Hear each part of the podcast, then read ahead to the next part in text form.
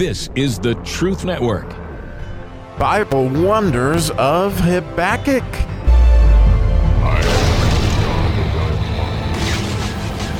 Oh, how I love miracle verses, and this is certainly one we get to talk about today. It's the eighth verse, like so many miracles happened on the eighth day, and this is clearly very miraculous.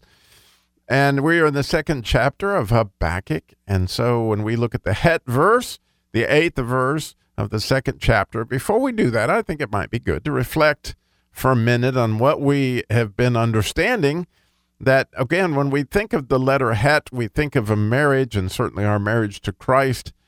But what god has been teaching us here is that the righteous will live by faith. And so as i think as you look at this particular verse you can't help but note its its um, connection to uh, chapter 19 of revelation where we see the marriage supper of the lamb which is set about completely it's interesting I, I studied it this morning and noted that it was a break in faith. That idea of whoredoms in Babylon and all that stuff is what led to it, as we had talked about, you know, in the fifth and sixth verses, that the, essentially when, you know, we learn in the fourth verse that the righteous should live by faith. It's when we break faith that we end up with all these horrible situations as he, you know, the, the Antichrist, Adolf Hitler, you name it, that happens as a complete lack of faith and when you look at that idea of uh, whoredoms or porno, you know, it's essentially porno is what it, it, would would point to as far as the Greek. Um, you can see that unfortunately, you know, it's just rampant that we lack faith in one another. We lack faith in our mates. We lack faith in God. And as we do that, obviously, we're playing into this situation where we're fixing to be booty, which is what the eighth verse has so much to do with. So, the eighth verse says, Because thou hast spoiled many nations, all the remnant of the people shall spoil thee, because of men's blood, and for the violence of the land of the city, and all that dwell therein. Well, as I studied that, because I knew it would have something very much to do with the net, uh, excuse me, with the letter het, uh, you see where it says, because of men's blood and for the violence of the city? You might remember that Habakkuk's original complaint, you know, why dost thou show me violence and does not save? Well, here in the 19th verse of, of Revelation, he is going to save. And here in, in this particular verse as well, you, you can't help but see the salvation, and it is a result of this violence. And this violence begins with the word, um, excuse me, with the letter slash word het. That, that people get connected, their souls are connected to cruelty. And, and, so the places you find this horrible word violence, you know, is the reason that God brought the flood. That's clearly one of the big ones. But the, the taskmasters in Egypt, they had that same violence, that cruelty. And, uh, you know, because of that cruelty and men's blood. And when you go back and look at Revelation 19 again, you're going to see that because they spilled the blood of the nations, that they are all going to be spoiled. And thus comes, interestingly, the wedding supper of the land and all that booty and all the eating of the flesh and all those things are going to be spoiled for the remnant.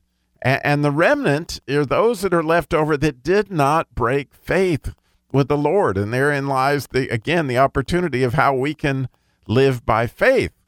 So this verse clearly points to, in my opinion, clearly points to what's going to happen at the end, but it also points to what's going to happen every time a despot like Adolf Hitler or somebody reigns, that eventually, you know, this spoiling is going to take place, but also in your own life, you know. and I, I, I couldn't help but note that I have been in my life at times very cruel.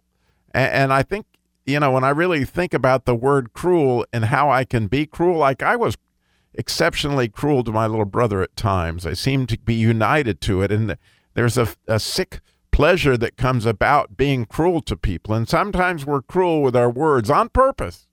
Sometimes we're cruel with our action on purpose, like just to hurt somebody, like we get some kick out of hurting people.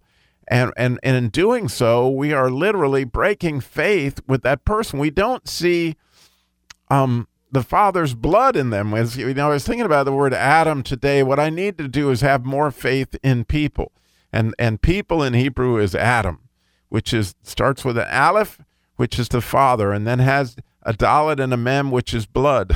and, and every single man has the Father's blood, right? We all have Adam's blood in us.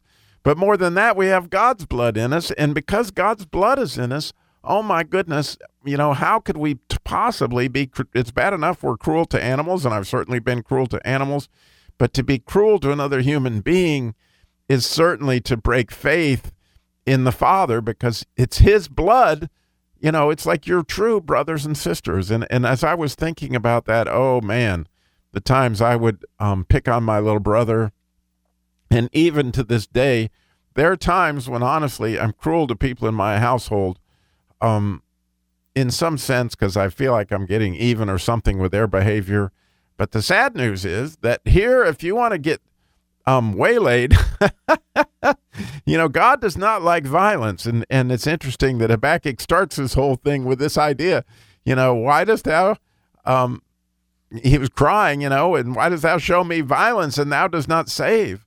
You know, there's the idea is that, that God will not put up with violence, not forever. In other words, he, he is going to give those who break faith a chance to do all those things. But the point of it is, is for us to come back to those two greatest commandments, right? Love God, love other, uh, others. Don't break faith with God. Don't break faith with others because the righteous will live by faith. And as we treat our brothers and sisters right, then obviously not only do we end up not being booty, but we get to share in what God's going to do, and we let Him do the saving and we let Him do the judging, as the case may be. Again, I, I think it's a great verse for introspection to go, okay, if I'm going to end up at the marriage supper of the Lamb, it's going to have to take great faith. Not just great faith in God, but it's going to take great faith in other people. And that speaks back to the idea of grace that I've got to have complete faith in my brothers and sisters that they're my favorites. Just last night, I got really angry at a brother of mine and stomped out of the restaurant because he'd made me so mad.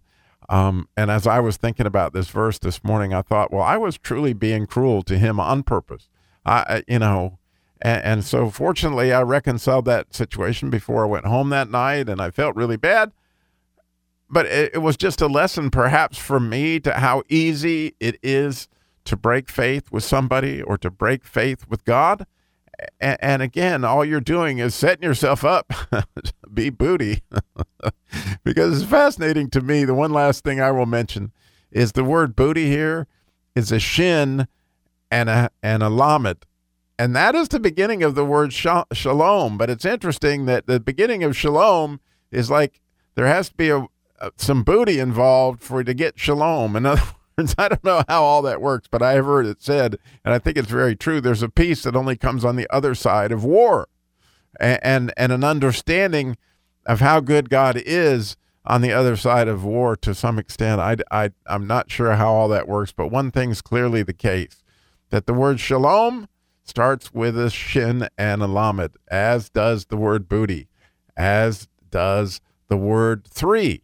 Ah, there's a connection in all that and it's and it's wonderful stuff. Again i am so grateful that you're listening and, and, you know just because you're listening you're one of my favorites. I hope i'm one of yours. Thank you so much for listening. If you get a chance to share this that would be wonderful if god puts it on your heart. Somebody that likes this be sure and share it with them again. We're so grateful this day after valentine's day that we can talk about loving one another